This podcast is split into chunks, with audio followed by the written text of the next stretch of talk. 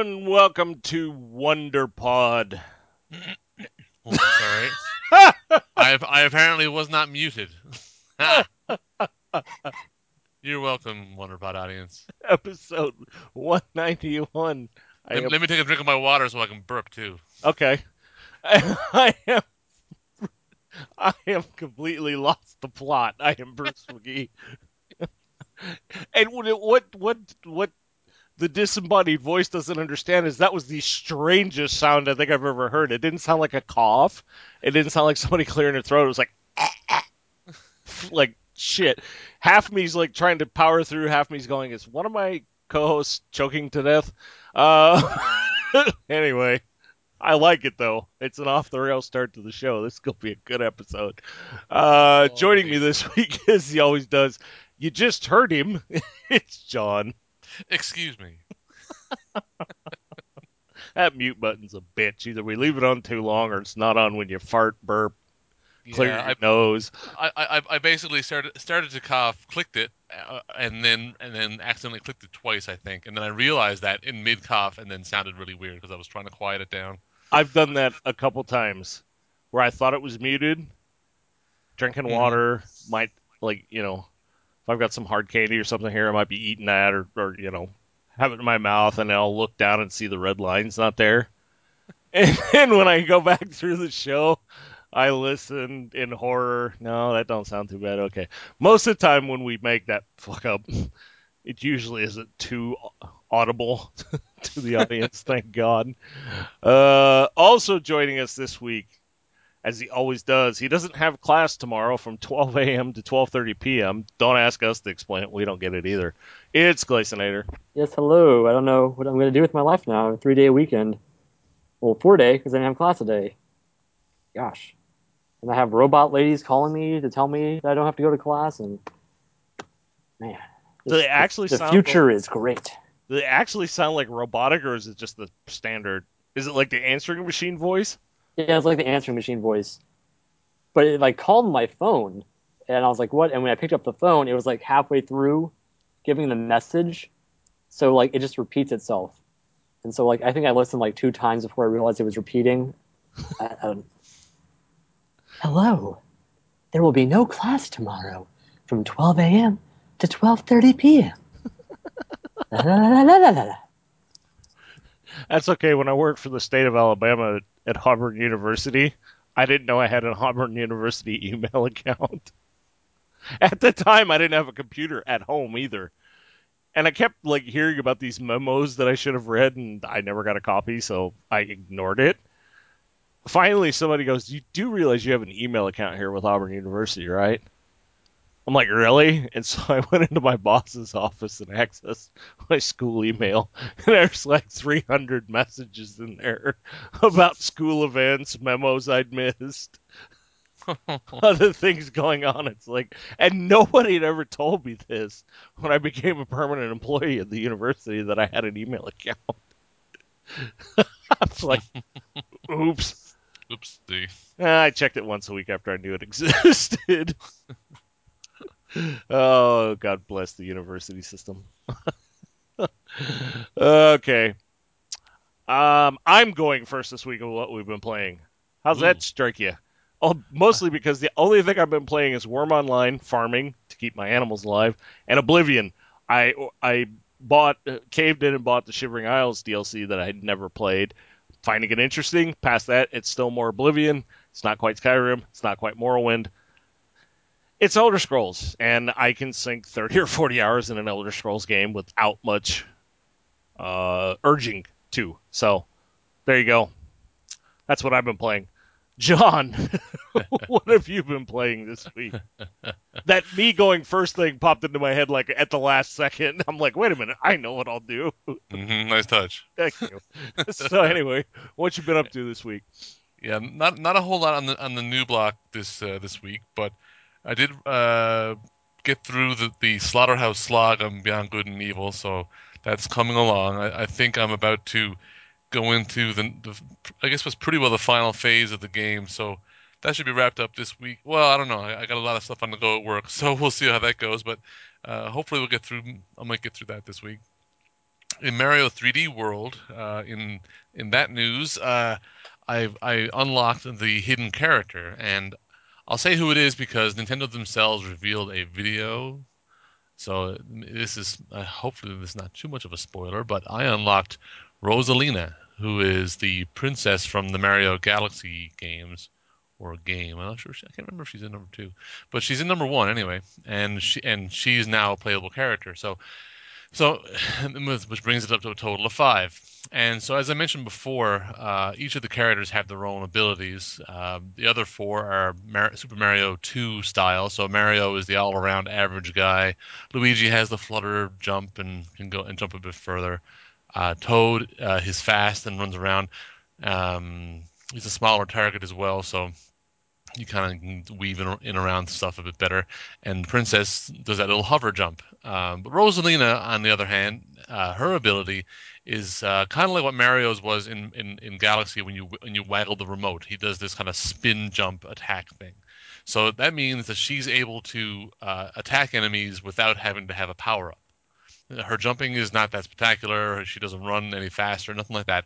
But she has this, this attack ability. So that kind of the, I, the, way I've heard Princess Peach described in that game is that she's kind of like you know the, the, easy character, so people don't uh, you know if if you're a, a, novice player or a young player, she's a bit better because she doesn't necessarily fall to her death all the time because you can kind of hover and give yourself an opportunity to land, place your landing. So Rosalina is kind of in that vein, except that now if enemies are charging you, and they do charge at you a lot in this game, actually, at a pretty good at pretty good speed. Uh, especially when there's multiple enemies on the screen, uh, she she can knock them away. Kind kind of like the the raccoon tail would be, you know, if you if you want to compare.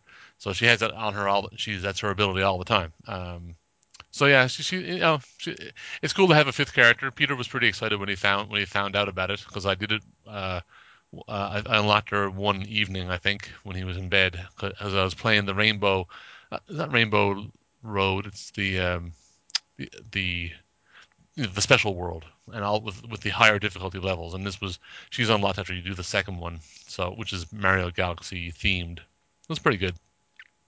But the the big thing I've, I've done this week uh, is I finished the storyline of Lego Marvel superheroes uh, for 360 and uh, yeah, I, I, I, really have to say there's there is a lot of entertainment crammed that into that game on a lot of levels. Um, there's lots of things to do. Like there's you know when you're going in between storyline beats, uh, it turns into an open world game. The the overworld is Manhattan, with all the all the Marvel buildings and stuff in it. So you've got Stark Tower and the Fanta- and the Baxter Building, but then Marvel HQ is there, and you can go in there and do a bonus mission where you know all you know the editors are in there under attack from from the Vulture and Howard the Duck. Uh, it's kind of funny, and uh, but there's you know there's all kinds of little secret missions that Deadpool has his own series of things where you go in, he tells a little story, a little funny story and stuff, and uh, you know it, it's a Lego game, so there's lots of unlockable characters that you can basically uh, buy with collecting lots of pieces and stuff. You know, it's I, I think I'm, i think I talked about this briefly a, a couple weeks ago when we came back from Christmas break, and it's you know for kids there's so much here, little things here to, to do and run around. Um, some of those, of course, doesn't make much sense. Like why is Thor uh, you know the God of Thunder, you know, fetching coffee across town for some for some uh, hillbilly hick on the, on on the side of the road, but you know it's Lego. Or, or why is Iron Man driving a school bus up and down the road? Because it's Lego, you know. So it's pretty funny, and some of the absurd things that you get these guys to do um, just on, just because that's what you do in Lego games. But the open world stuff kind of threw me for a loop. I didn't realize that was even in there. The um, the previous Lego game that I played was Lego Star Wars, and that one, you know, in between story levels was kind of just a hub, like a, a basic hub uh, world, very small. You had like a cantina, and you can unlock, and there's like a, a bay for, for you know ships and stuff that you can you know unlock if you got the pieces and, stuff like that. But this one is it's it's like an open world game. The, and because of that, some of the load times are a bit ridiculous uh, in between when you're going from the story beat to the back to the city because it has to load a whole lot of stuff. Really, um, I like you know saving saving uh, uh, Stan Lee all over the city is pretty fun too when you can find him going help True Believer help. So, yeah, it's a fun game. Peter loves it. You know, there's a zillion characters to unlock. His favorite is still the Hulk after all this time, though he uh, he had a brief affair with um, with Captain America and and the Juggernaut. He thought they were pretty cool. Um, and who else? Who who was his other favorite character? Uh, he, he, he, likes Venom. And some of the animations on some of these characters. Yeah, uh, one thing I mentioned on Twitter, uh, speaking of animations, are, are the little things that they that they acknowledge in the game that really they really don't have to. Like for example, uh, I noticed that Juggernaut and uh, well, I, actually, uh, this is a little bit untrue. I noticed that this wasn't entirely true, but I th- what I thought I, I noticed was that Juggernaut was the only big character you can unlock. You know, big guys like the Hulk and Juggernaut, and also small ones. Juggernaut was the only is the only guy who will run and smash cars while he runs, and I, I seem to have proven myself wrong, unless it changed up uh, after I after after I beat the game. Maybe what happened was every, you know, all the big guys get to do it now, but but I distinctly remember when I tried it out, Juggernaut was the when I hadn't finished the game. Juggernaut was the only guy who would run, charge, and knock cars out of his way, buses, you name it, like trees, anything that was breakable would smash in front of him. I thought that was a pretty cool thing. Like nobody else was doing it. Or uh, the other one was what? Um, oh yeah, when you when you find the Sentinels, the the, the, the big robot things that that that uh, hunt down and kill uh, X Men, he will not attack unless you uh, initially unless unless you are a mutant. So if you run up to him and you're Iron Man and Captain America, you can you know he's looking for mutants. He's going, "Hello, are you?" You know, and and, and funny dialogue. He goes, "Hello, are you a mutant? I would like to destroy you if you are." that kind of stuff.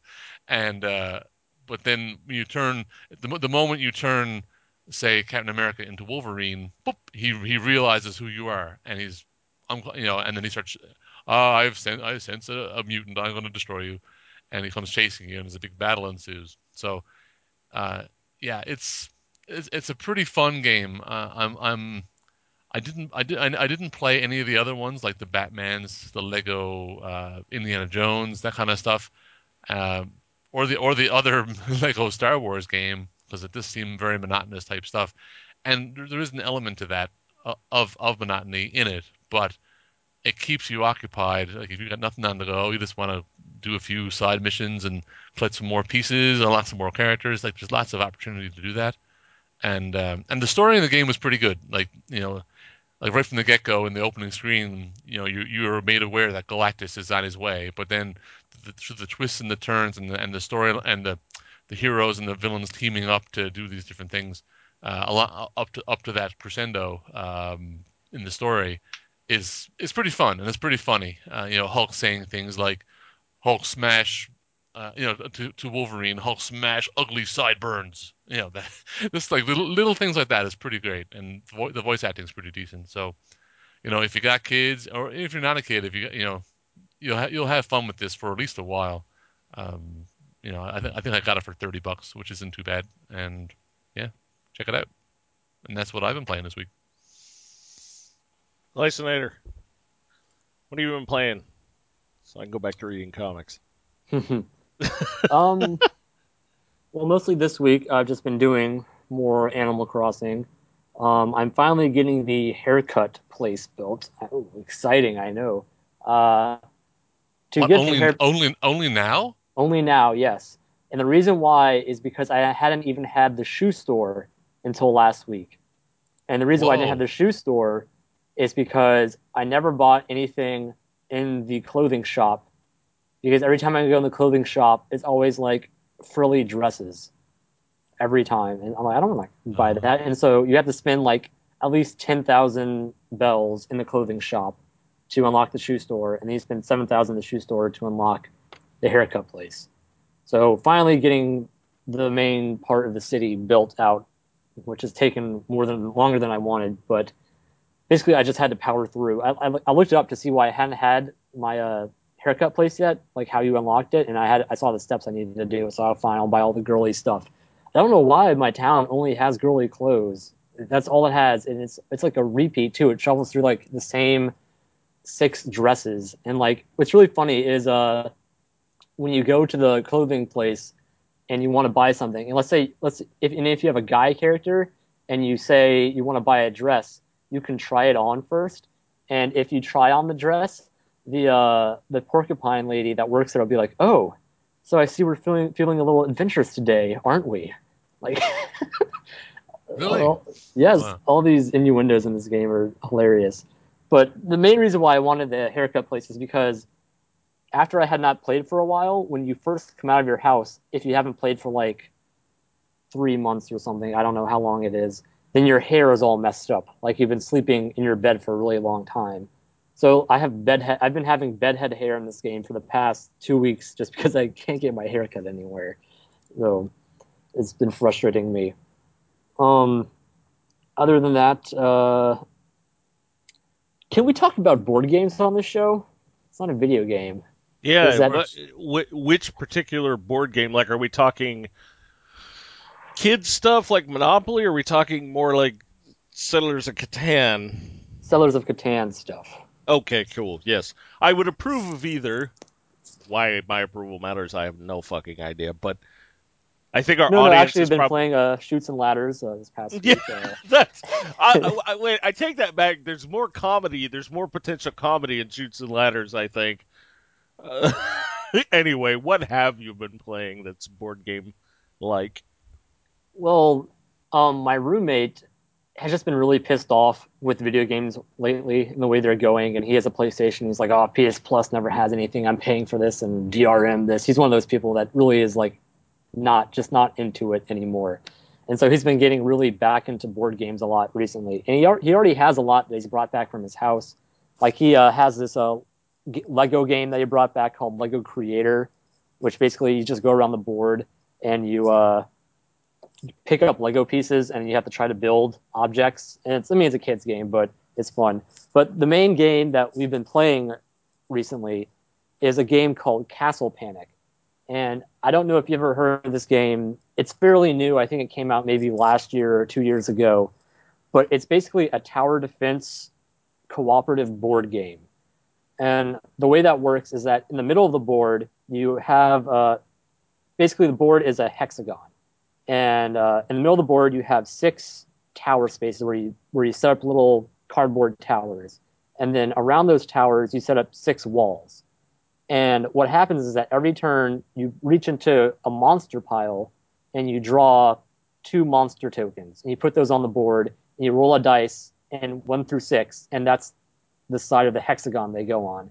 And this escalates and you roll and more monsters show up and they keep they advance every turn and the way that you stop the monsters is you draw cards, and uh, you draw five cards, and you're playing with other people, so you're all working together to kill the monsters before they get to your walls, destroy the walls, and then destroy the towers. And if you lose all your towers, they lose. You lose. Um, and it's fun because you're all working together. You know, so you can sort of plan out how things are going to happen. Like, uh, okay, the next turn, this monster is going to be uh, on the knight space as opposed to the archer space, so one space closer. So let me trade you an archer card for a knight card or whatever. That way I can attack on my turn you can attack on your turn. And it goes around like that. But then there's also boss monsters as well that have special effects. So if you draw a monster token and it's a Goblin King, the Goblin King summons three more monsters that you have to put down the same turn. Or, you know, there's a healer that heals everything on the board. Um, there's a Orc Warlord or something that makes all the monsters move up one space on the board when he comes out. Uh, and there's different effects too that you can draw. Like there's a boulder that will destroy everything in one lane, or you know, um, stuff stuff can uh, move cl- counterclockwise or clockwise around the board. So I mean, it's really fun. It's one of the few games I've ever played that we're all working together, and it's really unusual, but it's a lot of fun. Uh, the ex- we just got the expansion, which came in today, which adds like ten different monster types, and now there's dragons that move any way they want, and uh, like uh, warlocks and stuff. And I don't know, it's really fun game. Uh, if you could find like a video of it online that might be able to explain it better, that would probably be more helpful. But if you're looking for a good, fun board game to play with that's sort of geeky but pretty fun in the same way in terms of that no one gets mad at anyone else, then I would definitely suggest it. And that's what I've been playing. So tell us the truth. Did your Animal Crossing dude become a Animal Cross dressing dude? Could you help yourself? Uh, Well, that's the thing. To get the shoe store unlocked, I had to buy enough money. Uh, had I use enough money in the clothing shop. So I did buy the dresses because I needed to spend the money. I sold those dresses. You can take that as you will, but yes, I did buy some dresses in Animal Crossing.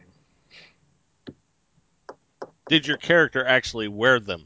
Was more my question.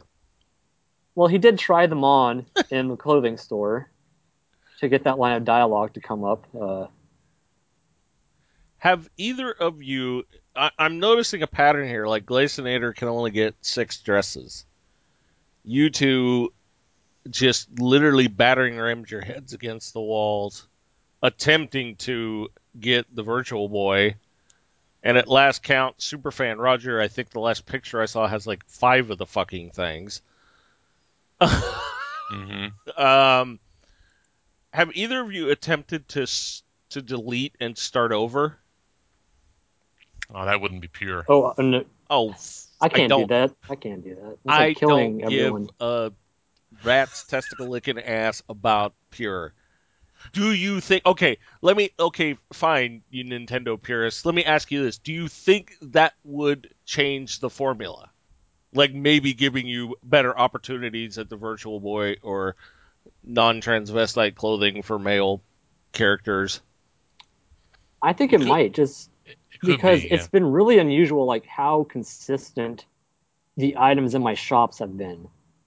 Like I've gone online and looked through like the different like the full catalogs of items, and like there's stuff I've never seen at all. And I, I mean, I played a lot last summer, as you know. Like I played every day for like three hours, and I never saw any of that stuff. And I'm still getting the same stuff today, so I, there may be some truth to that. But neither of you are willing to take the plunge. No, no. My God, yeah, you'd think I was asking them to shoot one of their testicles off or something. I don't know what it is with me and testicles tonight. Um, I bet that's it though. I, I I'm I'm seeing this being the MMO head of the group. I'm seeing this as like there's a higher percentage chance of certain loot dropping. In this case, things to buy or trade in for fortune cookies, and then there's rare rolls which you know like you guys as two towns may only have a 2% chance of rolling a virtual boy. Whereas rogers town apparently has like a 70% chance. Well let me rephrase that. It's looking like maybe more like 85% i don't know. I don't know the exact percentiles, but but it seems almost like they have this uh, almost rolling algorithm similar to RPGs and and MMORPGs that that determine and dictate what you get. And that frankly as an outside observer through the whole entire uh, you know contest debacle and now that seems kind of ridiculous given what this game is or maybe that they should have been a little more upfront about hey, you know, not everything's distributed equally. Yeah, I, it. I don't, know. I- think it might. It, it probably would break my heart to restart and see what that what the up what the changed algorithm would give me. Like it's, you it, it's weird to say, but you do kind of get attached to who's in your town and stuff. And you know, the whole idea of the game is that they're they're they're you're supporting them and you're taking care of them and blah blah blah.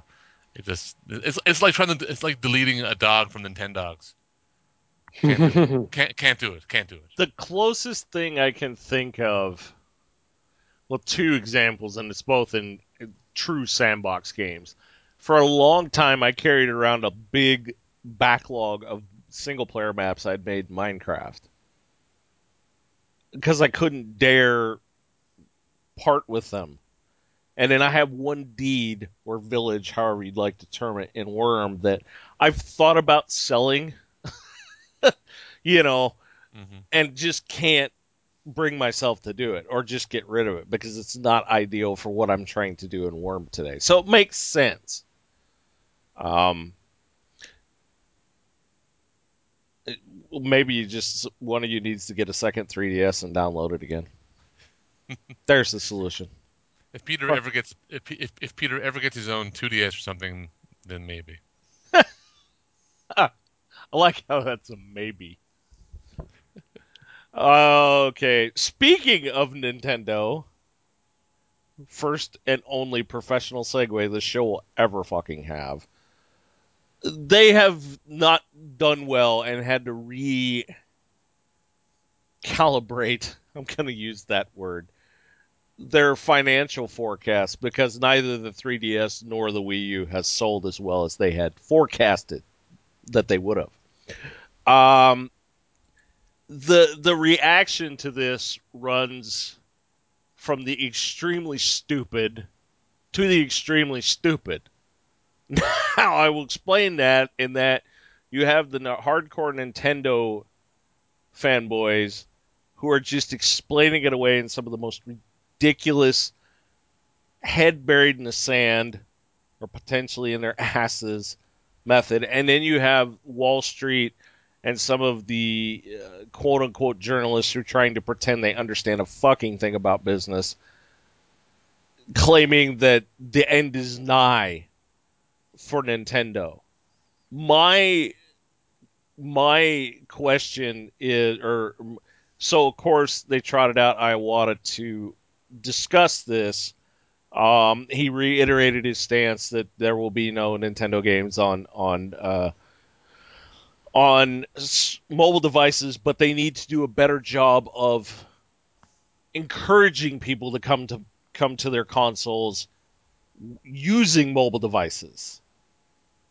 John, let's start with you on that point. Did that make any sense at all to you? That set of thoughts that we're not putting Mario on iPhone or Android, but we need to use that to draw people into our other devices? Uh, yeah, I, th- I, I mean, I don't think, I, I don't think they should put Mario and all their titles on iPhones. So I'll say that up front. But I do think they need to get their their brand and the and their you know the systems in people's faces more than they've been doing. And if if if what he means is using mobile uh, as as a as a platform for for uh, advertising or c- consumer outreach or uh, oh, you know an app that will connect you to your Wii U or you know like some in some kind of integration you know I, I, I can see it that way but but you know it's Nintendo not being clear of what he means Well, they're, th th- yeah, because essentially that that's not system sellers. Like like No. Xbox SmartGlass isn't a system seller. I, No. I use it on my tablet, which I'm using tonight, uh, in a little change of pace as a web browser, uh, just because I felt like it. But I use it occasionally to turn my Xbox on when I'm sitting out in the living room, proving Mhm. what a just unmotivated fucking slob I am. when I'm home, you know, when I when I when it's my time. But that doesn't sell systems. I- th- this whole thing, and if you read the articles, uh, listeners that that we read, it they chopped up his quotes in such a way that it was really hard to get a cognizant thread. But once you did get a cognizant thread of what they're talking about, they're talking about it was basically PR bullshit because they were talking about restructuring how Nintendo does things and then essentially just bowing their neck at what they need to do you know, to to to to exist in this modern world. I I don't. It doesn't make any sense. I'm not saying what I'm. I'm not advocating, John, that they put all their back catalog on Right. mobile, but Square's more relevant to me because there's a few Final Fantasies kicking around on mobile, mostly because the prices are outrageous. Mhm. you know, you have to have something more than marketing. Although it's getting tougher to define what marketing is, because one thing we're not going to talk about on this show this week is the the uproar over Microsoft and EA paying YouTubers when they, uh, uh, you know, a hundred bucks or whatever for saying good things about their products. hmm to me that's straight up marketing. To other people that's just disingenuous shit. So i i am even been having a hard time telling what the hell marketing's supposed to be anymore. Apparently it follows some kind of arcane very strict set of rules that if it doesn't please the hive mind you're dirty no good bastards. But um i i just nintendo this did not impress me. The forecast didn't bother me Nintendo's sitting on a massive pile of cash, as is Microsoft, as is Sony for the most part. You know, what the gaming press doesn't do a good job of explaining is the fact that stock prices, while worrying, it's when they start bleeding from the war chest I, I get concerned, and none of the big manufacturers are. No. Apple, Android, Apple, Google, you know, as far as mobile space, and then Microsoft, Sony, and, and Nintendo. Um, in fact, if you want to flip the script a little bit, because Microsoft's in so many more things, they're probably closer to having to dig into that war chest than Nintendo is. hmm To be brut- uh, brutally honest about it. Glaze, what did you think of all this, and what do you think of the concept? Although we've talked about it briefly on the show before, of Nintendo being on mobile, all that, anything John and I've talked about. Um, I think it would be great for more episodic stuff in terms of like uh how Rayman uh what's the Rayman game that's on uh, iOS? Legends, Jungle Run. Jungle Run. Yeah, Jungle Run. How that sort of works. Not not for more like gigantic stuff. I mean, not that there isn't really any gigantic stuff on iOS, but quick little snippets of things. And I think Nintendo doesn't mind doing those things already. Um, and I think over time they've shown that they're more willing to try new things in terms of episodic stuff, uh, like the uh, DLC for uh, is it is it Luigi U? Wasn't that DLC? Yeah, Or that, what- the yeah that was a, a DLC expansion. Yep. Yeah, so while they're saying no right here, at the same time, I feel like even though they're saying no, they're still tending towards doing that eventually in the future if it so comes to it. So, and I don't think they can help that. That's just the way that people are consuming things nowadays is in quicker formats and in smaller formats. So, uh, I think it's a missed opportunity, but I mean, it's Nintendo. They've always liked being in-house closed with what they're doing. So, I can't say I'm surprised that they're saying no. It's just, like I said, it's just a missed opportunity. I'm not hearing anything new here. Uh, I, I don't. Seemed like maybe I surprised John a little bit, but I'm I'm hearing the same old man, out of touch, don't understand how the modern tech and gaming works line from and and and one thing I did last time that I shouldn't do this time, just because he's a mouthpiece, is I, I'm not going to blame this all on Iwata this time. I really went after him last time. I I think Nintendo as a company entirely doesn't get it. And this is not doing anything. I mean, this is going to get the shareholders off their back for a bit, but it's not doing anything to give me hope that they're getting a clue of what they need to do next. Mm-hmm. And I'm not talking catering to the hardcore, trying to battle Microsoft and Sony one on one. I think they still have this, uh, uh having an uh, opportunity and ability to, to carve out a niche like they did with the Wii or or you know in general. I just don't think you start arbitrarily saying no to anything because you produce a handheld device. Glazinator's actually got a perfect example.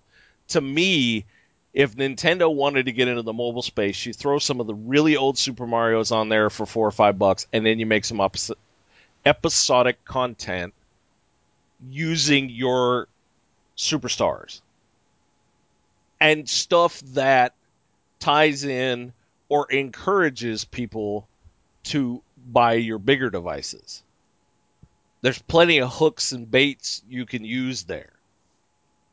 So you're thinking along the lines of like like Mass Effect Infiltrator, Yeah, like like uh, uh supplementary iOS software rather for, than for the newer stuff, yes. But I think digging out the back catalog that not too many people are going to fire up a 3DS to play a 2D game that was made 20 years ago. You know, stuff that's not going to hurt your handheld. The Mhm. 3DS is different than the Vita. The Vita, I can play a lot of the same things that the Vita has on a on a on a HD tablet. The 3DS is different in that it's 3D. So putting out some of your back catalog that would be just too nightmarish to put on the 3DS in the eShop or whatever, there's no harm to the one device by putting it on mobile. You see what I'm saying? I'd pay four or five bucks, as cheap as I am about mobile, for like Super Mario Brothers or Donkey Kong or something along those lines. Maybe the original Metroid. That might be a good fit. Eh, But but then couple it in with yeah, if you want tie-ins or just episodic content that kind of heralds a game, Mhm. like say you made something along the lines of Rayman Jungle Run with um, Zelda. That was a tie-in or like a precursor to a full Zelda game on your full heart on your big hardware. You know, my problem is is that all these reports and and you guys saw the 67 links that were attached to the two different articles I sent you. In all that, reading through everything Iwata said, they're just they just I get the vibe that they're turning a they're turning away from it. Period, because it's going to hurt our proprietary device, the 3DS, and not if you do it right.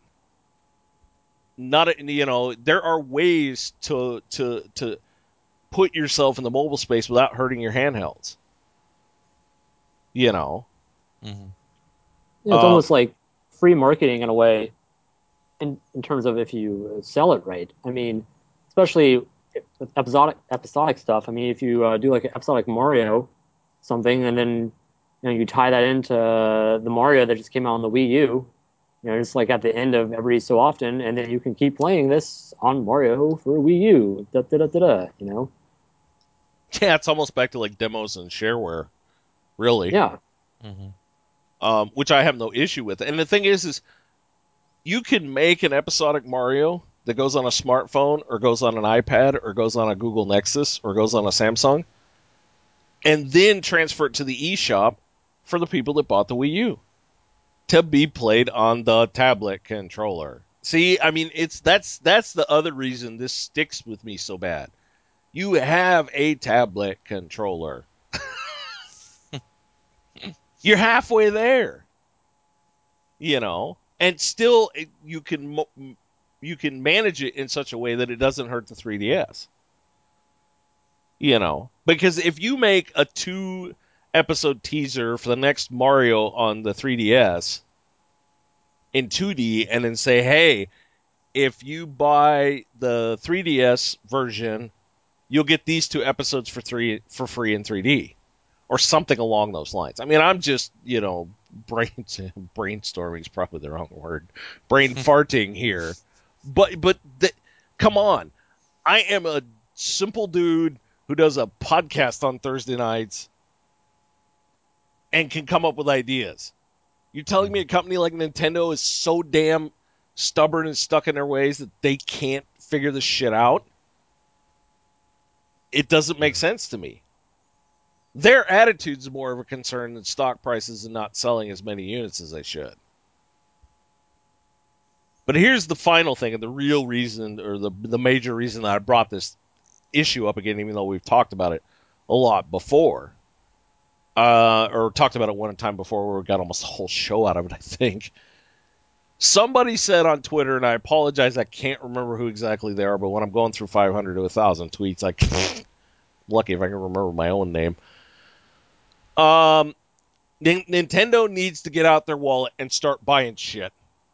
And their example, I'm not saying that this was that this is the ideal candidate, but their example was Oculus Rift. Get out your wallet and start buying peripheral makers. Start buying people with better shit than you got. A la EA buying studios, Microsoft buying studios, Sony paying off studios to produce only for the PS4. I think Yeah. with with with the cash cash chest that micro the Nintendo has, that's answer number two as far as I'm concerned. Start that- buying that's- shit. that answer number two is is what they should have been doing for a long time. If they were hitting hitting walls on meeting deadlines for for games for their system, they should have been getting people to bringing people in to to make it happen. I mean, the the the complaint of no games for the system was very was you know there wasn't much to play, so they, they really you know they gotta get they want to make good games. You buy good you buy good people, you pay for good people. Well, yeah, but that's that's one aspect. But what about what are your thoughts as a fan of Nintendo on like buying peripheral makers or technology makers? I mean, I used the Oculus Rift as an example, but you know, there's a ton of tech out there. I mean, as much Oh, as sure, it's, yeah. as much as it's been made fun of, the guys that got Ouya out the door with an Android operating system probably got some ideas. hmm You know what I'm saying? I mean, there are little companies out there that will infuse new ideas into your company. hmm Glace, what do you think about Nintendo getting out the checkbook and, and, and buying up stuff? And do you have any examples of something you think if Nintendo should jump on? In terms of jumping on, Well, you can you can just talk about them. What are your thoughts on them getting out getting out the checkbook and buying stuff? You don't have to come up with a specific example. I'm just giving you the opportunity.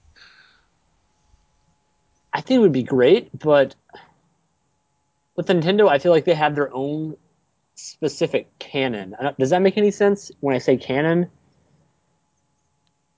at all? It does, and keep going with that thought because you're actually going to roll right into something I wanted to say, and it and I'm I'm I'm liking it. So yeah, it it they do kind of have their own specific canon.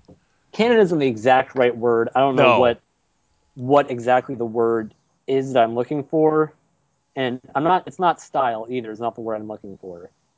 May- Maybe some sort of hybrid between canon and, and vibe. I, I don't know, but I feel like Nintendo, if they went out and bought ideas, bought developers or companies, whatever you want to, whatever ideas, what ideas are coming for, it would not be the same as the, it being in house for Nintendo.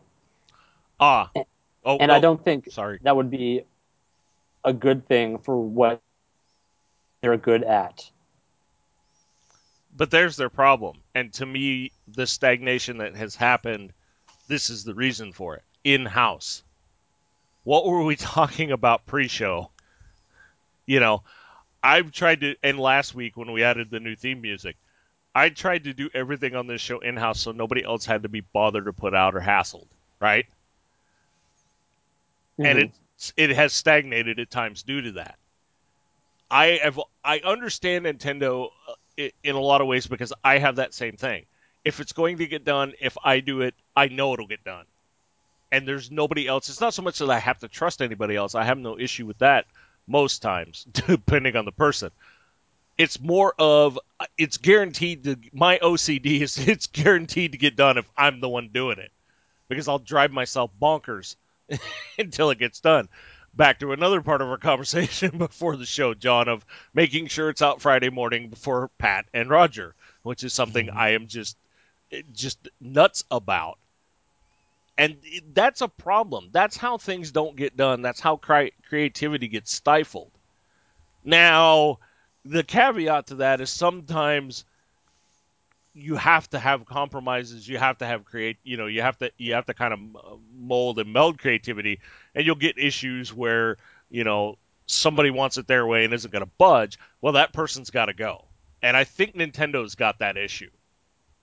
I think they have some people in that company that just want to keep doing it like glaciator's talking about. Whether you want to call it canon vibe or style my, nintendo's thing is we've always done it ourselves. Everything's ours you know, whereas Sony, Microsoft, Samsung, Apple, Google keep going. They buy or in some cases thieve ideas and make them their own.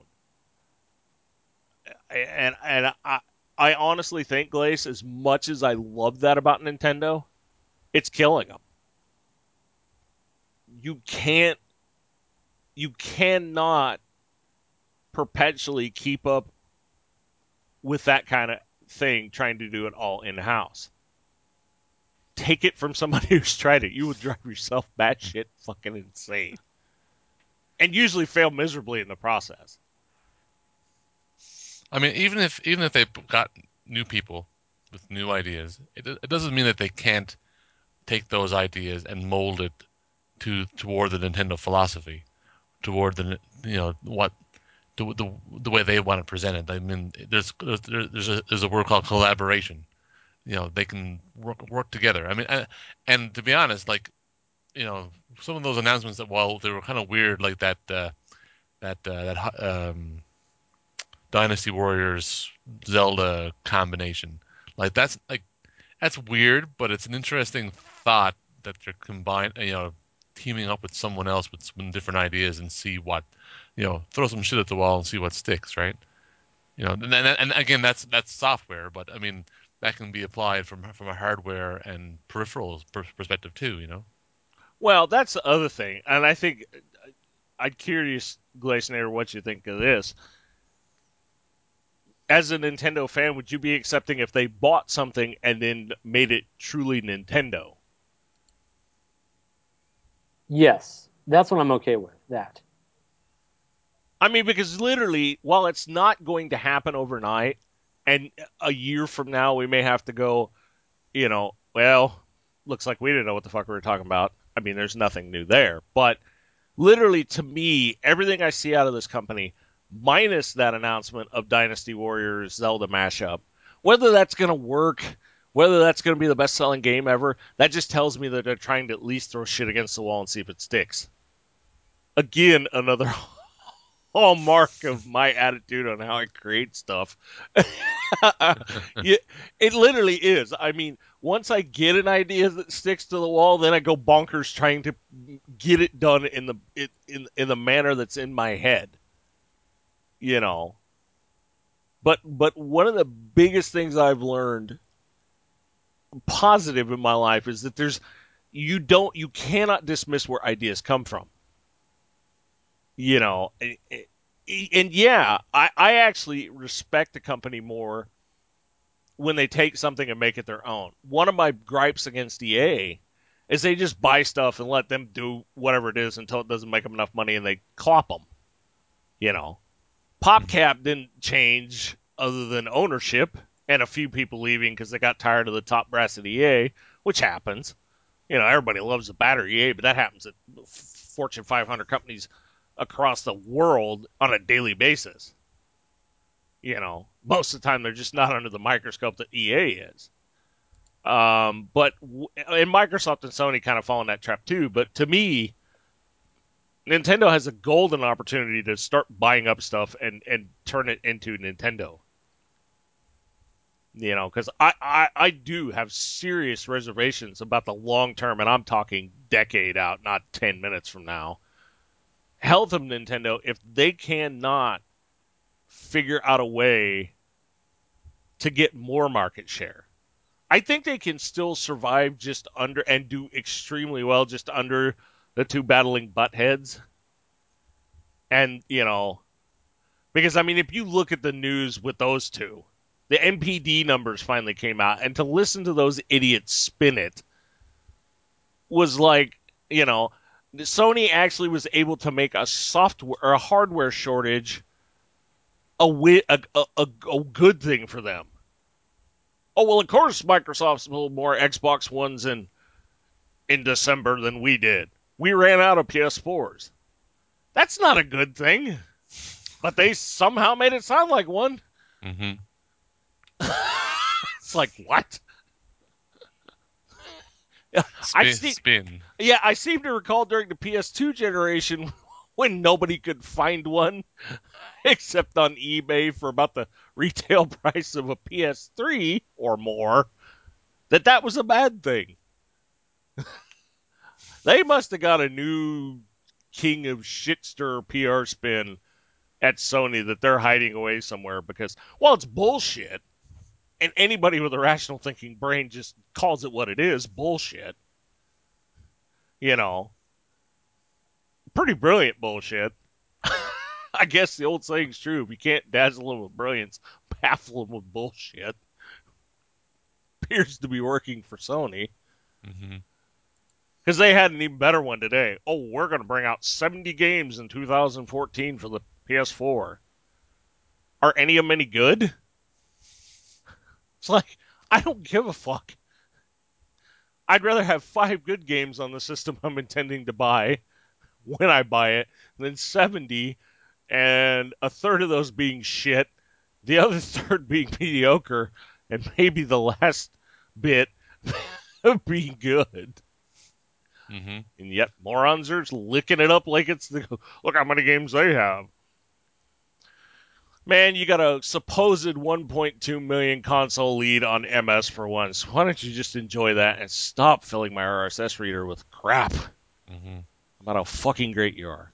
But okay, any final thoughts on the Nintendo stuff? I, I actually I love this discussion because it it it puts into perspective, you know, what Nintendo could do if they chose to.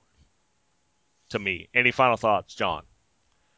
Yeah, I, I, I look forward to hearing what the they're going to have to say on the 30th. I think the 30th is supposed to be a a bit of a uh, a public discussion of their fiscal results and and what some of their intentions are going forward. Uh, not not I don't think it'll be sizzle reels and that kind of stuff, but at least a it'll be interesting to see if Nintendo actually show a change in philosophy or if it's just a pile of, of spin and, and doublespeak. Uh, I, I would love to see them uh, go for broke and and do what Nintendo does, you know, can do, and uh, and show and show how and you know show something some something interesting, you know, at least from a philosophy point of view. Yes or no? I have two yes or no questions for you, and then Glaze, I'll kick it to your final thoughts and ask you the same questions. Mhm. First, yes or no question: Is this part of this because they're Japanese, a Japanese country, company? Part part of which part Their, of the just their attitude extent- and continual trying to do the same thing in house, all that. We asked this last time, and none of us had a real decisive answer. So I'm just giving you yes or no. Is this cultural because they are Japanese? I think there's a I think there's a part of it in there. Yeah. Um, what the hell was my second yes or no question? I've forgotten it. guess it. Well, guess it wasn't that important. uh, maybe I'll think of it while Glaze is summing up his final thoughts. Any final thoughts on the Nintendo stuff? Um, when, when I think of Nintendo in terms of the type of stuff they produce, I'm always reminded of Disney and the type of stuff that they originally produced. You know, it's the same sort of target audience. You know, Mario. There's a lot of comparisons between Mario and Mickey Mouse. I mean, we can be honest with that. And uh, Disney was pretty pretty stagnant in the type of content they produced in the late '90s, early 2000s. Um, the animated films that came out during that time was like it was like Chicken Little that no one saw, Home on the Range which no one saw, you know, and all this stuff. And even earlier, a few years earlier than that, you could go back to early '90s too. There wasn't really much going on after uh, Beauty and the Beast and Aladdin and all that came out. And I'm gonna go with that reference more: Beauty and the Beast and Aladdin. Don't forget the other ones I said. And then after the guy that made those died, they didn't really put anything out for a while. And Pixar, and then with Steve Jobs, new animated movies coming out with people from Pixar going over to Disney in-house studio working on that, uh, like Frozen and stuff. So I feel like what you were saying earlier, Bruce, about buying things. I think I might take that back when I'm thinking about this more often. Uh, I think Nintendo needs to find its Pixar, if that makes any sense. My second, you broke up a little bit there, but y- your your point Oh. came through perfectly. Okay. Because you you you were talking about Disney getting stagnant. Pixar came out. Jobs did what Jobs does, or did. Excuse me. And then so Disney just basically raided them. Was what you were saying essentially to get Yes, back their yes. mojo. Yeah, part of that was because Jobs ha- hauled ass too. I Mhm. think around that time that Disney started dipping into their resources. I don't think if Jobs had been there and in full command that Disney would have got away with that shit.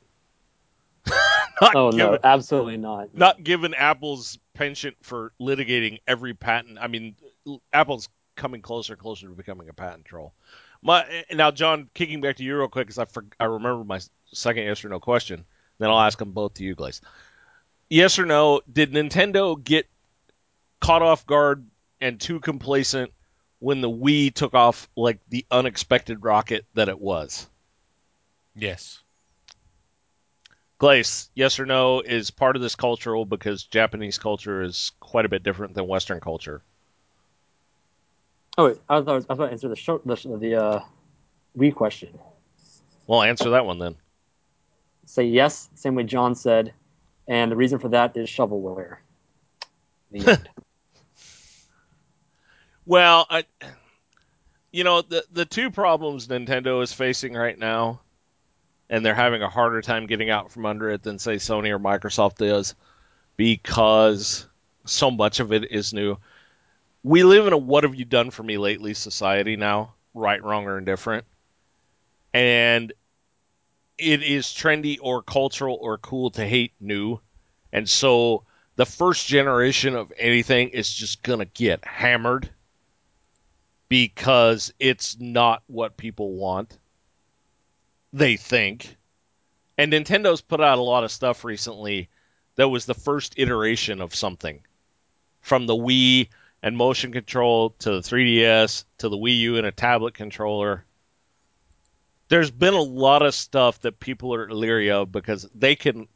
The majority of folks can lie all they want but people don't like to change. They don't like new things. It's why people threw a fit about Kinect. It's a large reason why some of these smaller consoles, including the Steam machines, are getting hammered. All, which is stupid in the Steam machine's case because there's so many more relevant and actual rational reasons to just batter that thing to pieces.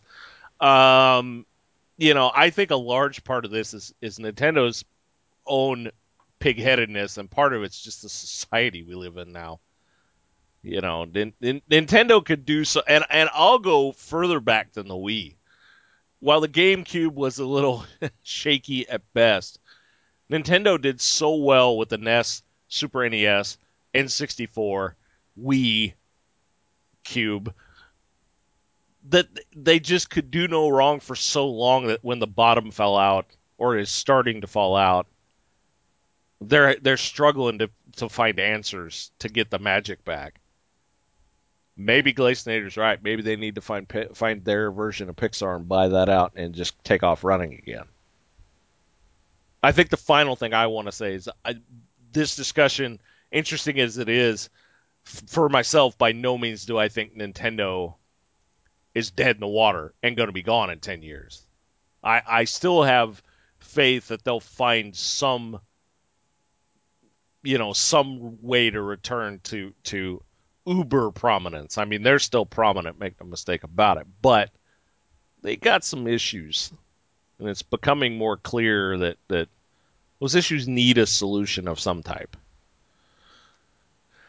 Okay, uh, our next thing, looking at looking at Mr. Clock, probably the last thing we'll do tonight.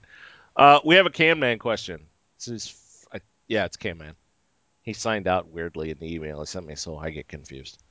Um, he has some Star Wars questions for us again. And I have to admit, none of these, prior to his bringing them up, I'd heard about.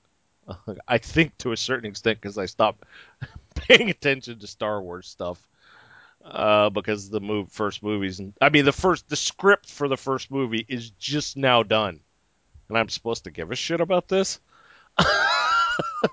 no. Uh, so he does have some really good questions, and he's going to ask them. So take it away, man in a can.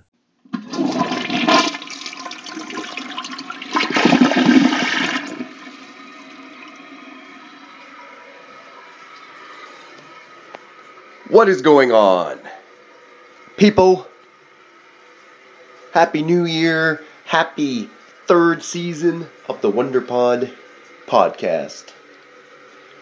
First episode of the man yeah, I'm in the can of the year.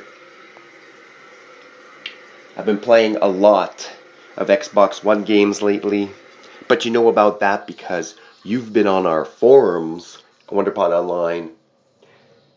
You've been on the website, wonderpodonline.com. So you know all about the Killer Instincts, and you know all about Call of Duty and Peggle 2, and you know about Spartan Assault as well. So I'm not going to go into the games this week. There's been some news in one of my favorite things rumors, news, whatever you want to call it. I guess mostly rumors is more accurate about Star Wars. So I'm going to jump right into that. I got three topics of discussion. Why not? Here we go. The first one. They, uh, Disney and Lucas Arts, or Lucasfilm, I guess now, they've announced that they're going to be streamlining the expanded universe. That's right, the EU that many people love many people have taken as canon, some of which actually was approved by George Lucas back in the day as canon, is all on the chopping block potentially. Some of it might stay, some of it might go.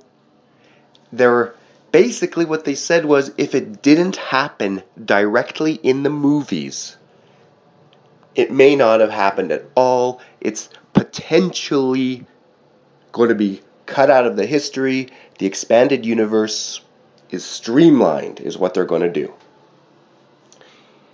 This is probably going to bother quite a few of the ultra super nerds whose favorite novels they took as canon, whose favorite video games, favorite whatever.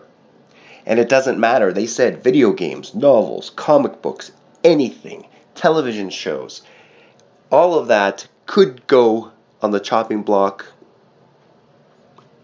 what do you guys think about that? Are there certain parts of the expanded universe that you don't want chopped out? Are there or do you just want a fresh slate, let them do whatever they want to do?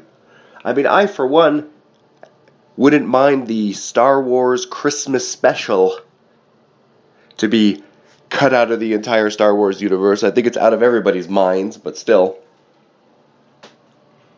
But there's other parts I like. I mean, the whole Star Wars The Force Unleashed storyline with uh, Star Killer and the creation of the Rebel Alliance and using his family's crest as the symbol. And I mean, I thought that story was pretty good for a video game. And George Lucas actually approved it as canon. He liked it so much. But that could be gone. What else could be gone? Darth Maul's return in the Clone Wars could very well never have happened half of me says that's a good thing because they kind of fucked up his character, but having him return isn't a bad idea. So I don't know. I'm iffy about it. I guess overall, if they they could do whatever they want, and I've always thought that if it didn't happen in the movies, it may not have happened at all. I'm sure there's a lot of pissed off people who know a lot of the novels who thought they were canon, who now are gonna have to wait and see what the truth is. So what do you guys think? Is streamlining the expanded universe and essentially saying if it didn't happen in the movies, it may not have ever happened, even if George Lucas approved it. Is this a good thing? And what would you like to say see stay and what would you like to see go? That's your first question. Next question. There is it's a rumor, but it's definitely worth discussing. Pixar has been rumored in many different sources to be going to be working on a Star Wars animated movie. This is kind of interesting due to the fact that for those of you who don't know the history, Pixar. So, what do you guys think? I think personally, Pixar making an animated Star Wars movie is exciting. Pixar has, in my opinion, gone a little downhill. Not downhill, but they've gone a little stale and I love a lot of their animated movies, but some of the last ones don't seem as good. They're doing sequels, they're not. So why not throw Star Wars in the mix? And have something reasonably serious too. Like let's not make it a kids show. They probably will make it a kids one, but I would prefer if it was more of a serious one. See what they could do with some more realistic looking CGI than what they're usually doing with animated cartoons. I think that would be pretty cool. So for me, this rumor of Pixar possibly making a Star Wars animated movie, I think that it's a very strong possibility it's going to happen, and I'm pretty excited about it. Now, on to the third question. This one is a stretch, but I'm gonna give you give it to you anyways. I always, why not? There was a rumor also of a Boba Fett movie coming, not for a while, but in the works. Now these are there's also been rumors of Han Solo movies and Yoda movies and even a Darth Maul one, but the Boba Fett one seems to be getting a lot of attention this week. Do you guys what do you guys think about these side movies, about movies just about one character? Do you think it's a good idea? Is it a bad idea? Are they milking the fucking Star Wars cow? The force is with the milk? What do you think?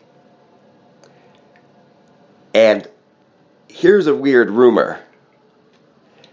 The they're thinking, at least as according to this rumor, they're not that impressed with the whole story of Boba Fett being a clone. And there's even a rumor suggesting that they're changing the story so that Boba Fett the clone, sometime in between episode 3 and episode 4, is killed and someone replaces him that is not a clone and takes his armor. Now, this is a far fetched rumor that probably isn't true, but still, what do you guys think of that? That's pretty crazy. I guess it wouldn't really matter if it if he spends most of his time with body armor on, whether it's an action movie with the character who was a clone or with another character, but it is a bit strange. Anyways, these are my three questions. I'll recap quickly. Number one, what do you guys think about the chopping block and the expanded universe? So my second question was Pixar, make it a Star Wars movie. Highly rumored. What do you think of that? I think it's kind of cool. And my third one, this one's a little more vague. There's another rumor of a Boba Fett movie. What do you guys think about all these side movies? And what do you think about that possibility that Boba Fett is actually a different person in the original trilogies, Empire Strikes Back, Return of the Jedi, than shown in episode 2. Kind of strange. Anyways, guys, those my three Star Wars movies. It's good to be back. I'm not back in the van yet, but I'm sure I will be. So, Can Man is now out. May the Force be with you, etc., etc. See you all on the flip side.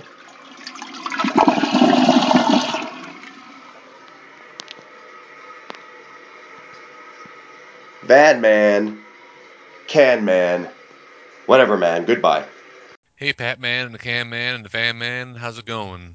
Star Wars on the topic of discussion again. Yeah, it's a it's a good topic. I, I, I always like chatting up Star Wars.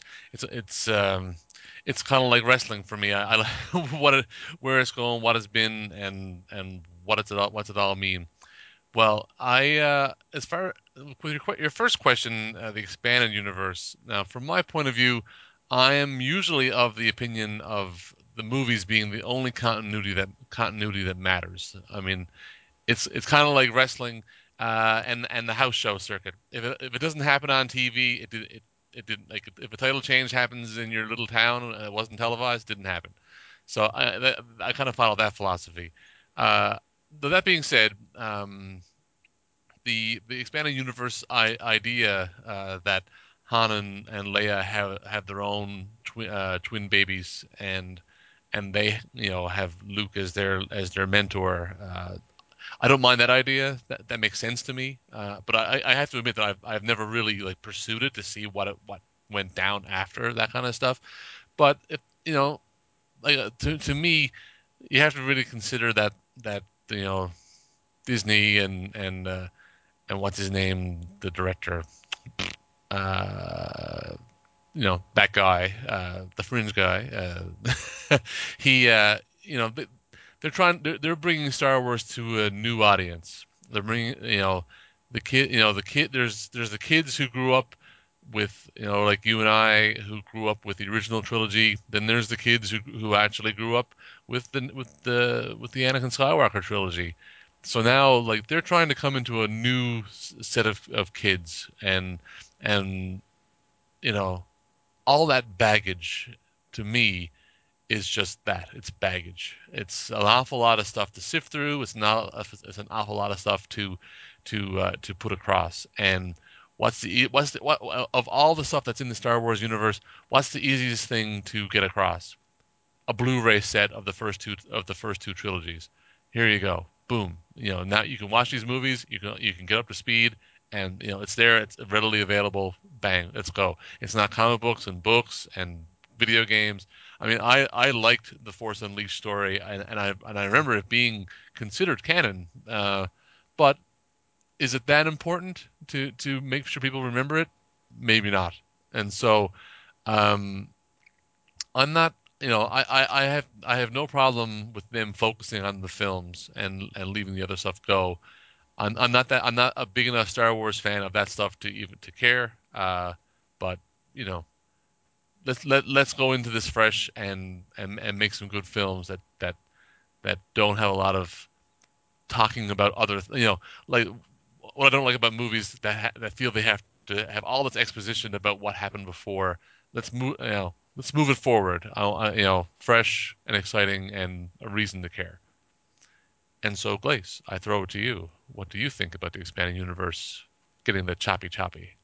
Uh, well, you pretty much just talked about exactly what my whole answer is at the very end there.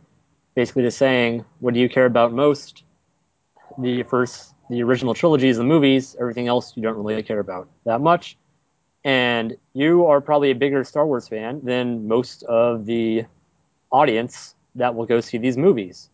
I'm probably a bigger Star Wars fan than most of the audience that will go see these movies.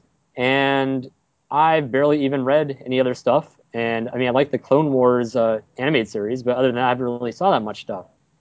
And when Disney is going to come out with this movie, are they going to think more about the oh my gosh, a continuity of Jabba the Hutt's lifespan is not consistent with Princess Leia's whip development? I, I don't know. Like, they're not going to consider that at all. They're going to consider okay, most people know the original trilogies, and that's really all that matters because the majority of people only care about that.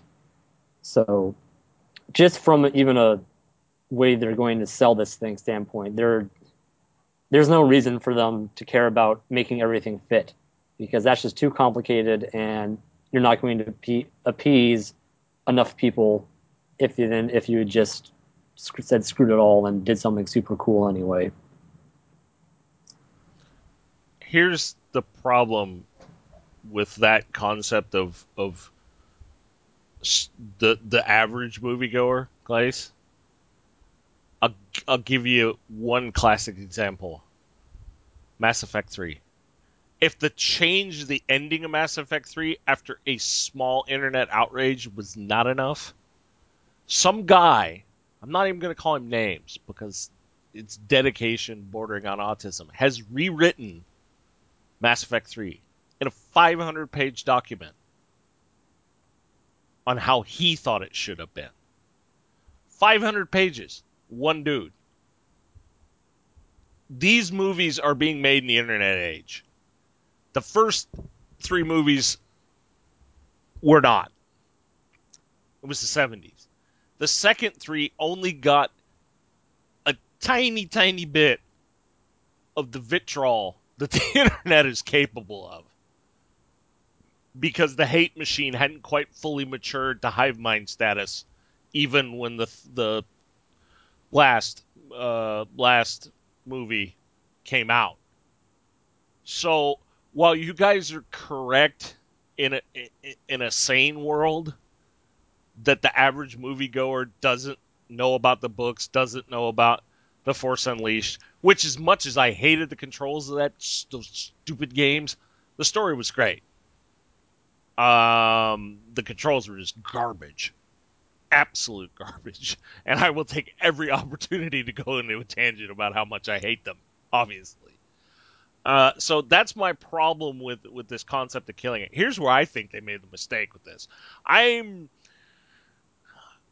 uh, they never should have even breathed the word about it because you've already got people pissed off by even saying you're going to downsize the canon.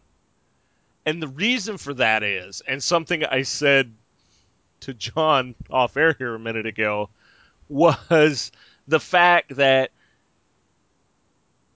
George Lucas approved some things as canon. Other people think that this is canon because it got mentioned by uh, by Harrison Ford while he was taking a shit at a comic, you know, Comic Con. What people have come to believe is canon is going to be a driving force if it gets cut out. So, even mentioning that you're going to take an axe to the Star Wars expanded universe canon has probably, and I refuse to look for it because I don't have the time nor patience to waste, is probably already started an uproar. Whether this is rumor or complete 100% fact. As far as the next movies go, it doesn't matter. They are going to be have to be out of the park home runs. Whether it's expanded universe, pretend universe, invisible universe, universe of women of women of those green women that Kirk used to mess around with in Star Trek, it don't matter. The the next three movies have to be out of the park, home run, 100% or you're fucked. have I not made this clear enough yet? Because the middle three movies go, caught the internet hate machine, whether it was mature or not. So people have already got the torches wrapped with old oily rags and the pitchfork tongs sharpened because if they're not what the nerds expect, you're doomed. It still could make bazillions. I mean, I saw two of the three recentist trilogy in theaters, and the vast majority of people I was sitting next to were there to watch an entertaining action film. And probably most of them got it that's not what makes the biggest noise. They're going to go, yep, I watched a great popcorn film, go home and have sex with their wife because they're married, because they're not nerds. Is there anybody I haven't offended yet? just just just curious. but don't you think that's true though that the, the, the even mere mention of it now they've screwed themselves? I think I think uh, yeah, there is there is backlash. I think it might have if they're gonna if they're gonna go that that decision, maybe it was better to do it now before it was too like give people a chance to get the hate out and get over that hump and then hopefully get into the movies a, little more a little more smoothly you know and and then again it also doesn't mean that they can't use stuff from the canon like it doesn't erase necessarily erase everything. It just means that they're not tied to it.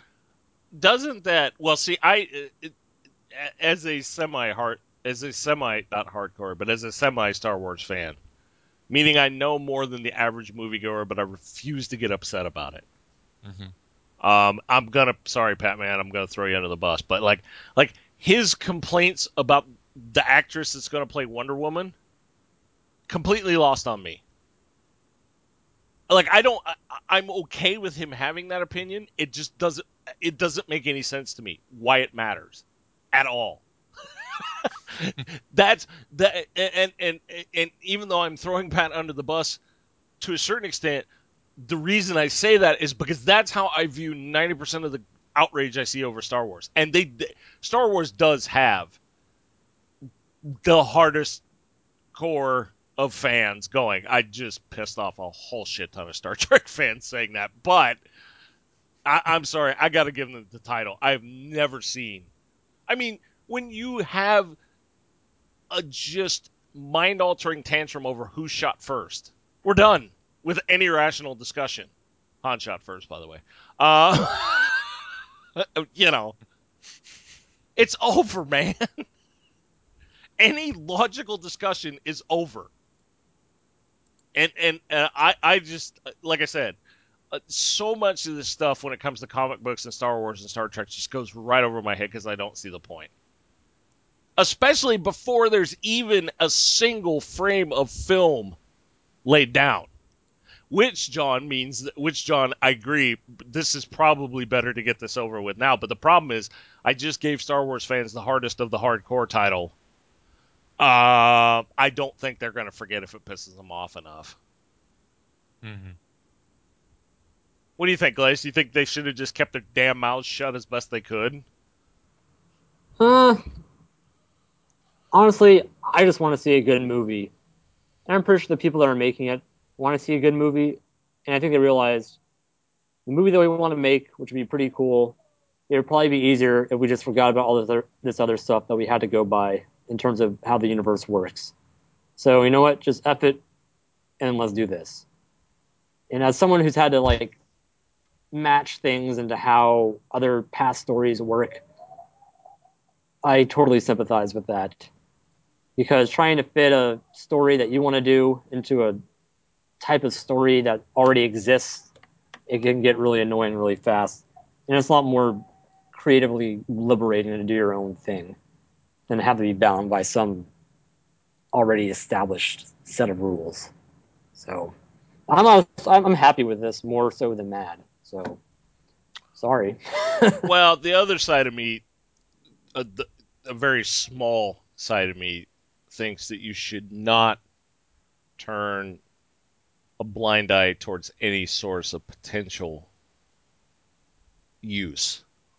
I totally get what you mean, Glaze, that, that, that trying to take something that's already been done and now you're adding to it, matching that all up so all of the things line up and all the you know I's are dotted and T's are crossed. But at the same time too, saying that we're gonna cut out this and never look at this stuff again. I it's kind of again it's kind of back to our first topic tonight, Nintendo ish. That may not be such a good idea either. Because who's to say that there's not one gem laying in that pile of stuff you just discarded that could make or break your movies? Mm-hmm. No, but like what what John said, I mean, even though they're saying they're not dealing with this, that doesn't mean they can't take stuff from it. Right. Use as inspiration. Right, right. I'm just right. saying by them saying this, they've allowed themselves to be more open with what they eventually end up doing. They don't have to draw themselves into a corner trying to make everything fit together. Well, and we've talked about this in prior Van Man questions and and and prior times we brought up Star Wars. The, the, well, maybe we didn't talk about it, but I've said it over and over again. I'm going to keep saying it every time we come up, we bring up Star Wars. These next movies are such a crapshoot. Just there is like no room for m- maybe. It's either going to be a massive success or just unmitigated failure. J.J. Yeah. Abrams is J.J. Abrams has got to have bigger grapefruits than McMahon. That's all I know. Eh. He will Yeah. like that reference. He will have. I'll tell you after the show why that '90s reference came up. There's a specific reason for it. Uh, I mean, but could you say no to that opportunity though? ooh, See, that's the thing. I feel like as someone who creates well, not movies, but you know, little animated things, you know, if I was given an opportunity like that, even though in my back of my head I'd be like, if I f this up, I will be hated for the rest of my life by probably 89% of the population, probably more than that. But at the same time, I'm also I also get to work on a Star Wars movie with the same people that were on the first one. I, I, I don't think he has balls of steel. I just think he's really lucky. I, no, you have to have balls of steel to a certain extent to take this job because you just outlined being hated by 89% of the population. And right now, he's one of the geek gods who it's really difficult to say anything against him without getting just an unmitigated amount of hate.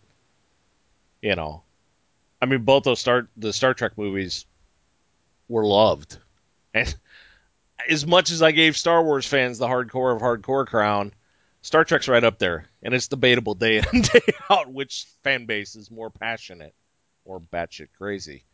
Um, I'd tell you what would make me say no, Glaze, as somebody who likes to create as well, not to the level that you do, but I'll tell you what what would make me say no. Not money, not the fact that I might be hated forever and ever. I already am. Uh, by some people.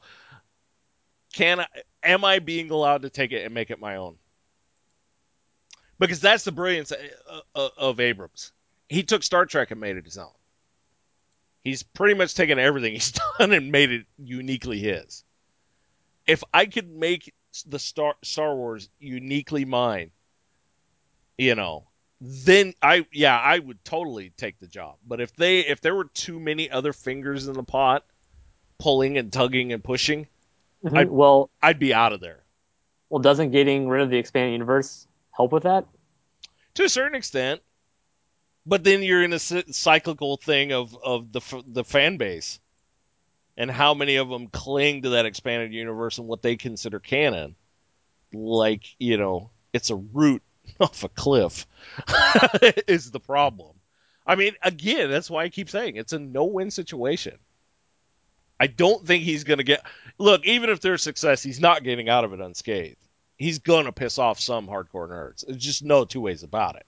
Yeah, of course he is. Yeah. I mean, when you can be debating and bitching and pissing and moaning about actor types, about setting, about this and that, and there hasn't even been a single frame of film laid down. I mean, I wonder how many jackoffs on the internet that just went bananas when Anne Hathaway was cast as Selina Kyle actually ate their words verbally in public. You hmm. know, that turned out pretty good. Didn't hear too much bitching after the movie came out, but oh no, four or five set set still frames. Fuck, it's over, man. Apocalypse now. You know, you know. I mean, it just. I I just cannot work up the energy to get that pissed off until I actually see the final product. I I have enough to get pissed off about when I see the final products in all the mediums that we that we endeavor to talk about, which we better get to his next two, or we're going to be here till midnight. Uh, second question: There is a strong rumor now that Pixar. Da, da, da, you guys already heard it, so uh, Glace, why don't you go first since you're the animation king? Almost said queen due to your Animal Crossing thing. Decided to be nice. Um, Ah. Ah, Ha! Yeah, I know. I know you're not. He's 100% manly man. The kind of manly man from like like Monty Python's famous lumberjack skit. Um anyway, what do you, what uh what do you like the idea of Pixar making an animated Star Wars movie? And what type of movie would you like to see? Da da da. um, I'm pretty sure this is fake. Pretty 99.99% sure it's not going to happen. Mostly because I'm pretty sure somewhere in the depths of Pixar's creative mantra, whatever you want to call it, I'm pretty sure they have a rule where everything they make has to be an original idea. And I don't know if they just suddenly scrapped that so that they could do this, but I'm pretty sure that's still in place. Uh, there's a documentary you can watch. Uh, I think it's just called The Story of Pixar. It doesn't have a fancy name or anything. But they, they talk about that and how when they first formed the company, it was like, must be, you know, an original idea. Uh, we can't have any castle princesses, that sort of stuff. There can't be any happy village things, you know. So they have rules that they stick by, and I think they're still sticking by them. So um, I think even if, but if they were forced to make it, if Disney had a gun to their head, which they probably do right now at all times, uh, I think it would still be good if they did it. Um, even Ewoks, I think would be cool in Pixar style. You can't really screw that up with Pixar, so. However, Uh, they would do it, it'd be pretty cool. By the way, w- did I hear one of you, or was that Pat saying getting rid of the Star Wars holiday special out of the canon? That was Pat, was- wasn't it? It wasn't me. That was Pat in his question. By the way, Can Man, no, that albatross is that albatross is stuck around Star Wars' neck until the day of the heat death of the universe. They let that disaster happen, and I have seen it. um, no, you're never getting that out. Wookiee Life Day will be in the next three movies. I know that for a fact.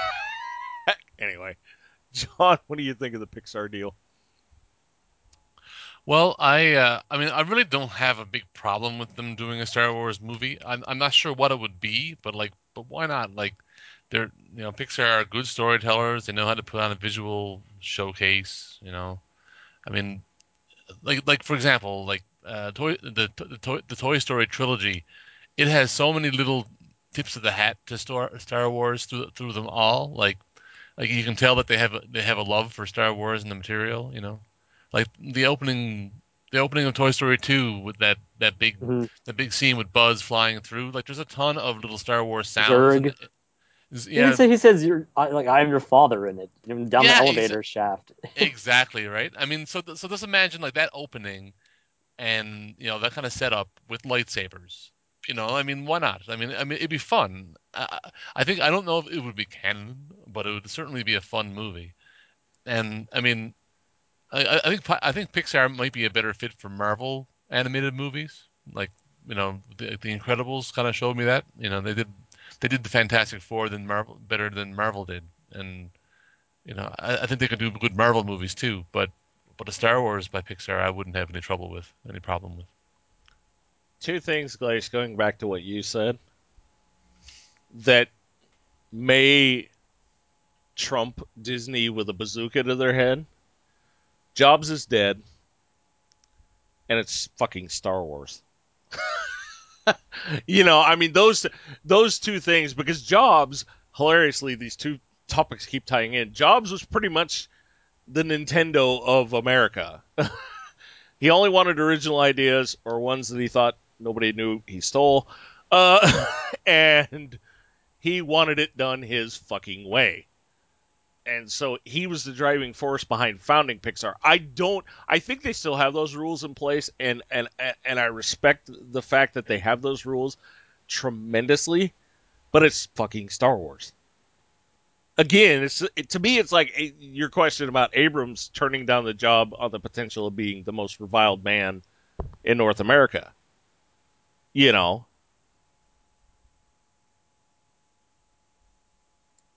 so I don't you think? You mean in terms of uh, them turning it down? Yeah. No, I mean it- like it's too good to pass up. yeah, because- like, like what I said earlier. yeah. Be- I, I think that because that because choosing to do Star Wars, J.J. Abrams like that, that's more of a director sort of I want to do this, and that's in terms of a movie, a normal movie. An animated movie is a million bazillion times different than a normal movie. And because when you when you're doing an animated movie, you have to think about every single little thing from the bottom up. And I think there's a whole lot more people that you're going to have to put that pressure on than if you just than with a J.J. Abrams Star Wars. Yeah, I mean there is that because again it's fitting it's well there is that to a point with an animated movie, but here's my thing. Here's the other thing that he asked in his question that I completely want to bring up. Every Pixar movie ever made is made for kids but has stuff for adults in it. After I was forced to watch the original Shrek, and, and this is serious, it's like it's a kid's cartoon. I don't give a shit. And I was asked very politely by my girlfriend to sit my ass down on the couch and watch it. And I pretty much watched Pixar movies ever since, and I'm an adult. There's always stuff in them for for adults. Shrek, uh, the Toy Stories, uh, you know, all of them. So I think Pixar should make, if they are indeed making these movies for kids, and screw the hardcore nerds, screw canon for that matter, make them for kids, make them enjoyable for kids, and throw the caveats and nice touches that that Pixar is just geniuses at throwing in for adults. I mean, think about how many adult jokes there are in the three Shreks. You know, the kids laugh along because you're laughing, but they don't get it. I have I have actual physical evidence of seeing this this taking place to back me up on that. And that's why I've always respected Pixar immensely. Being able to intertwine good family entertainment with stuff that's not going to bore adults to tears. like some of the '90s Disney stuff. uh, um, so I, I I think I don't know. I had I had conveniently had a little amnesia about Pixar's methods of doing things, so now I'm less into the idea. But if it does indeed come to pass, they should make them for kids like they do their other movies, throwing in the appropriate adult jokes. Well, I don't know if you ever heard this quote from Walt Disney, but it goes, uh, I do not make films primarily for children. I make them for the child in all of us, whether we be six or 60. So, Yeah, I've heard that quote from Disney a lot of times, and it's that should be every Every movie. Almost. I mean, Well, maybe not Silence of the Lambs stuff. yeah, I was gonna say Silence Yeah. of the Lambs, Green Mile, Shawshank Redemption. Uh, uh you know, uh, the slasher flick. Uh, it definitely should apply to every animated movie made. And I think that's something Pixar definitely keyed in on when they formed. And and and as much as maybe I didn't like everything Steve Jobs did, he was brilliant at coming up with concepts like that or or or borrowing them. I wouldn't even call that stealing because that's just a quote from Disney talking about, you know, making animated films and I think that quote was in the 50s. Um and it still applies today totally to animated films. Uh, and and that's the magic of the Pixar films, you know. Okay, the final one. Um, who went first? Last question. Wasted. Then John, uh, uh, t- touch on the third one. This was the. that- It's a great question, but this was the least fascinating to me because this sounds like moo, milk, milk. Um, Yeah, side movies. Yeah, I, I for me, I don't I don't think there's much of a need for side stories featuring Han Solos and Boba Fett's and you know Ewok number two. Like I really don't. I, it doesn't it doesn't do a whole lot for me unless th- they give me something to care about. And I, and I, I just don't.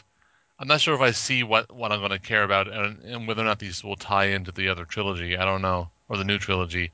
Like it, it does kind of the idea that there's going to be this trilogy and then others, you know, side stories kind of reeks of, you know, the the Marvel strategy of you know you know a little bit opposite. Like like you know we have the single Iron Man, Thor, Captain America movies leading up to this big ass you know Avengers movie and Avengers movies to follow. This is going the you know we've got these big movies with with, with our supporting cast doing other other shit, um, or at least you know characters referenced to. Like, I I don't know. It's it's it's a little bit different but similar, I guess.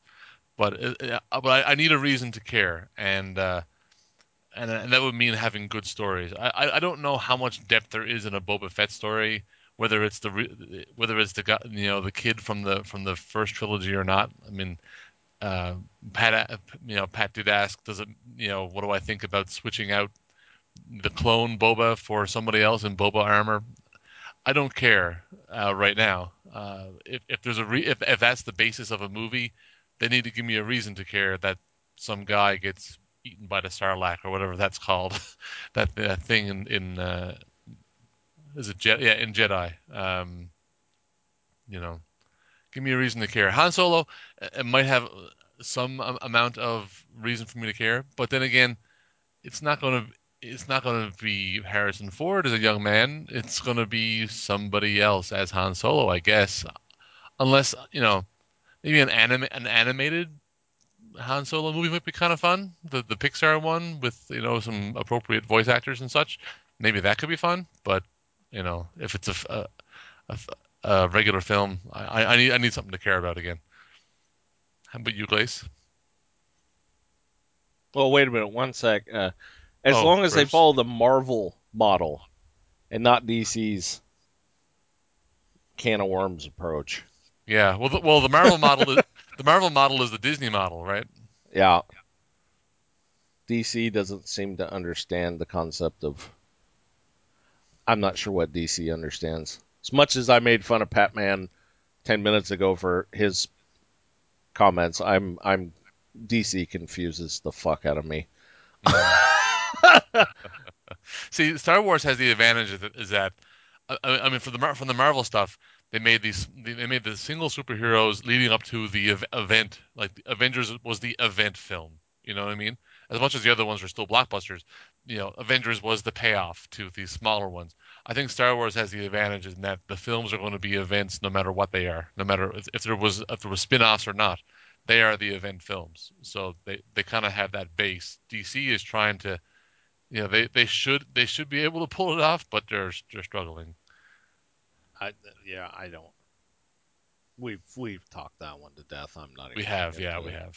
Because I was just defending the Wonder Woman actress ten minutes ago, and then and proceeded to spend two shows shitting all over Ben Affleck. So it's not like I'm not. It's not like I'm I'm not capable of it. But then again, there's for the show stuff and what I'm doing when I'm on my own time too. I, that Mhm. that line does get blurred, and I make no bones about or denials that that happens. Because Affleck, one look, the bottom line with Affleck is once he made Daredevil, it was over, man. I mean, it's just it's comedy, it's comedy gold as far as uh, show material. And I don't care if I'm appearing on this podcast or ten other podcasts that talk that bring him up. You know, I'm going to make fun of him for Daredevil. It's just going to happen. Um, Glace, what do you think of this tie-in? I'm not going to do what I did when John started talking. What do you think of this tie-in idea? Um, I think with movies that are these grand epics, you know, uh, Star Wars, maybe not so much Lord of the Rings because that's based off of a book, and they have the what's the book that explains everything, Simil- Simillion, whatever. Silmar- Silmarillion. Yeah, that one and explains stuff. So maybe not Lord of the Rings. What's another movie with that's a really long, drawn out saga? I I don't know. Indiana Jones. Indiana Jones, yes, exactly. Indiana Jones. Those types of movies. Quest movies. I feel like the supporting characters in those movies, and they have them, are incredibly important helping move along this you know, movie and, you know, the dialogue and all this stuff. But besides that, I think the reason why people tend to like those supporting characters so much is because there's a sort of sort of certain mysticism mystery about them in a way in terms of that we don't follow this character the whole way through the movie we follow the main character through we know everything about them. But the side characters you know we don't know every single thing about them. And in that way our brains we sort of fill in what we want to fill in to know about them. And so in that way those characters become a lot more individual to us i think than the main characters do. You know and so i think if you start exploring these side characters and side adventures and you start sort of start ruining the what what what stuff you attribute to them personally and they become a lot less personal and a lot more defined and a lot less more exciting i think.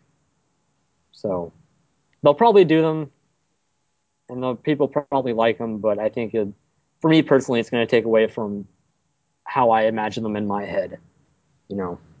So. I'll I'll get to what Glace is saying in a minute because I have a, a I was thinking the similar thing and I have a classic example to illustrate it about uh, so, you know kind of not main characters but let's make no mistake about this this is this is milking bossy the cash cow because they are banking on being able to use the excuse that there's so much time between these three trilogies that they don't want to lose fan interest, which is ridiculous. Because every bit of news that comes out about this thing that the script is only now written garners shit like this. what we're doing right here. Nobody's even warmed up a Panaflex camera yet, and we're talking. This is what show number three now that, we're spending at least forty-five minutes on it. Mhm. Glacinator's got the absolute right of it, though. The less you know about the supporting cast as far as their characteristics, I think the better it works. It doesn't detract from the main characters.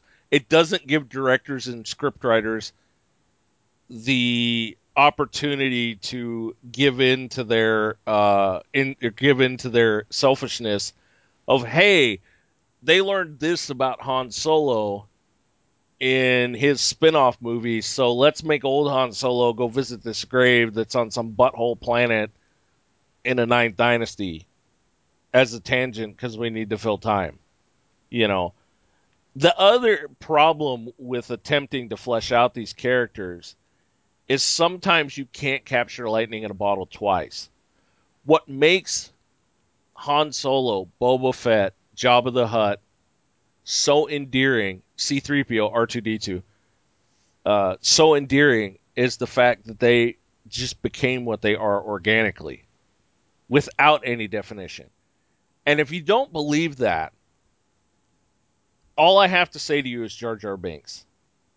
Lucas has said when he was allowed to speak without people trying to stab him over and over and over again, he was trying to add a character for comic relief like C3PO and R2D2 were. And if you go back and look at the original trilogy, peeling off the 70 cents of rose colored glasses now that we have a canon that's like, you know, unwieldy, that's at their core, that's what R2D2 and C3PO were. They were a plot device for 10 seconds, and then they were comic relief for three movies. Now, obviously, Jar Jar Binks didn't work out, but that's because he tried to force the comic relief in. When mm-hmm. it when it's organic, or at least it, it feels organic in the script, then it works. But you have classic example of how side characters work and don't work in the first two trilogies. You know, C3PO and, and R2D2 have been elevated to this status and culture, but I, I you know, I'm able to look at them, you know, a, a, as they were presented without all that cultural shielding. And and every time I watch the original three trilogies, my brain keeps telling me the same thing. They were a plot device for a certain amount of time, you know. Help me, Obi Wan Noodle Kenobi. You're my only hope. And then they were comic relief. I mean, I laughed. I was a kid, and I laughed my ass off at their antics in the Death Star. You know, the the the scene with the garbage compactor. It's in in a way, it almost took away from the the seriousness of what was going on down below because you're watching these this one droid that knows what it's doing and the other one that's just clueless and bumbling almost killing these people and you're la- and I laugh harder now that I'm an adult, you know. Mm-hmm. I mean, the seriousness of it paid off because you have that payoff at the end where they don't, you don't exactly know whether they were crushed or not. But I mean, obviously, I've seen the movies 87 times, so I know now. But you can still analyze things and look at them as they were intended to be. Uh, I I just don't see I. I just I don't see. Uh, the bottom line is I don't see the value in fleshing out any of the side characters, um, unless you're introducing somebody new. You remember John how you talked about the Marvel uh, formula? Mm-hmm. Look, Iron Man's got a movie. Look, this is Captain America. For those five people that don't know who they are, all of them Al Qaeda members. This is. I'm missing one. Iron Man. Wait, I said him. No, I didn't. No, I didn't. Iron Man. He's a drunk in a suit. Uh, this is Thor, son of Odin. Uh, you know. Hey, we got a great idea. What if they were all to team up? You know, I mean, they made the they made that formula for people who'd never picked up a comic book. If you're introducing a new nemesis or side character or something along those lines for the next set of films in the Star Wars universe. One that the audience, no matter how soft or hard their cores may be, then I could maybe see a spin off movie to give you a, a 90 minute glimpse of that character.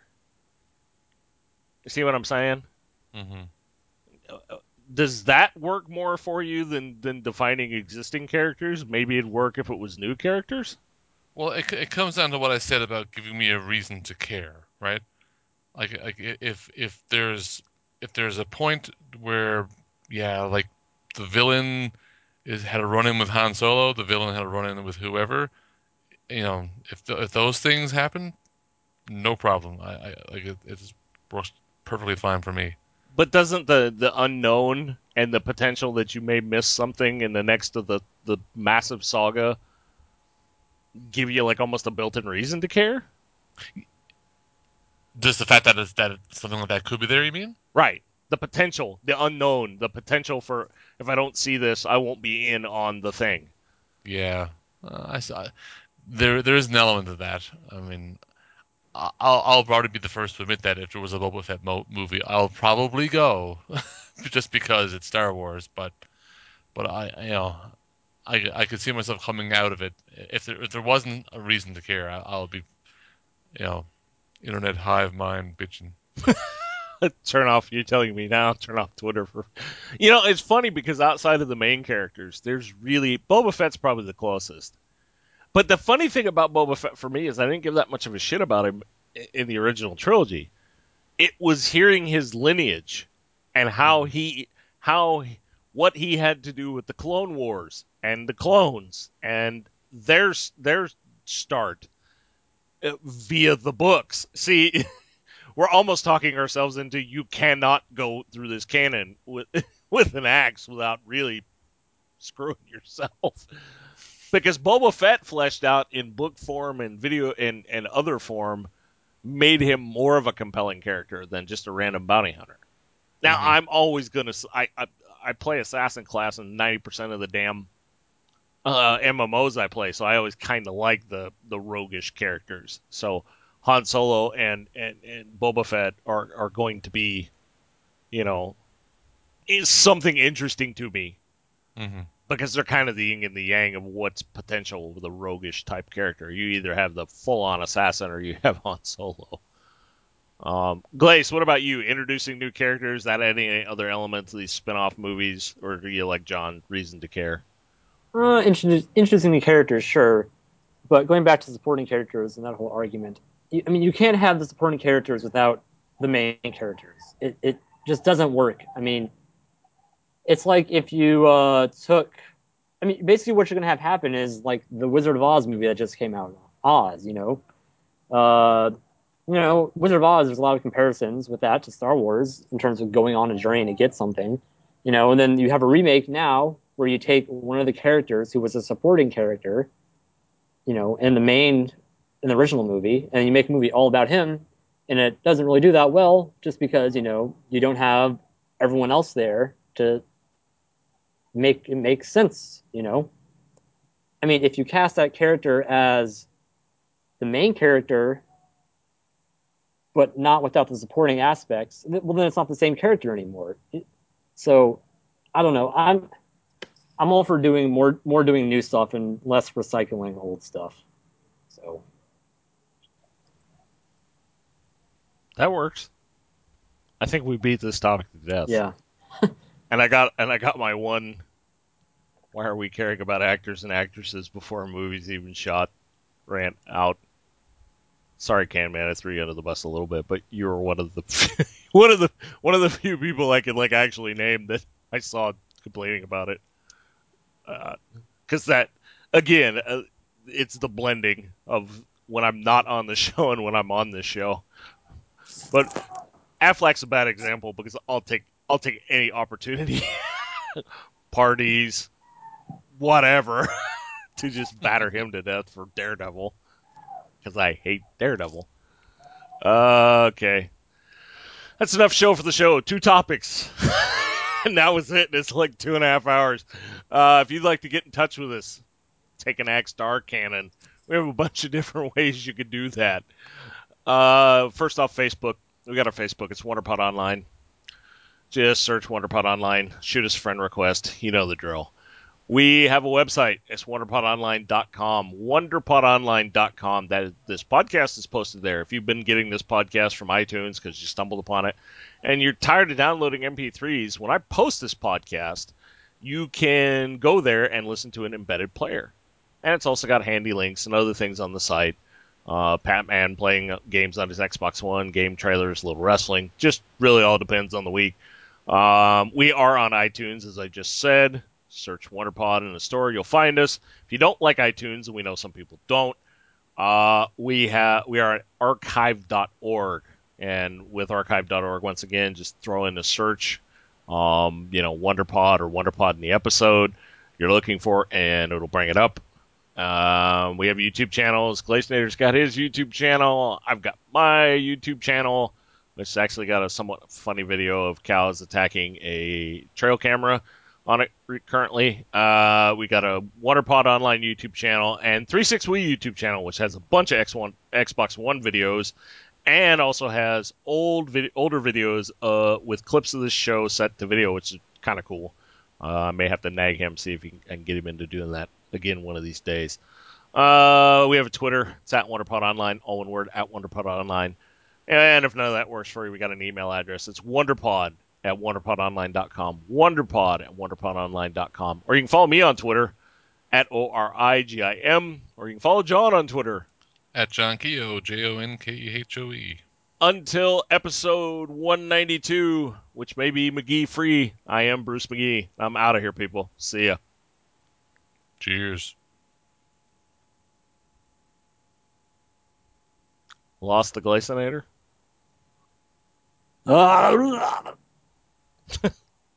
okay, there. It would not unmute. I was button like an idiot. Red. like, no, say bye. No, no. Tell the nice people bye bye. Okay, bye. I'm, s- I'm sorry for being muted. I just prolonged this show by another 30 seconds of your precious time. How dare I?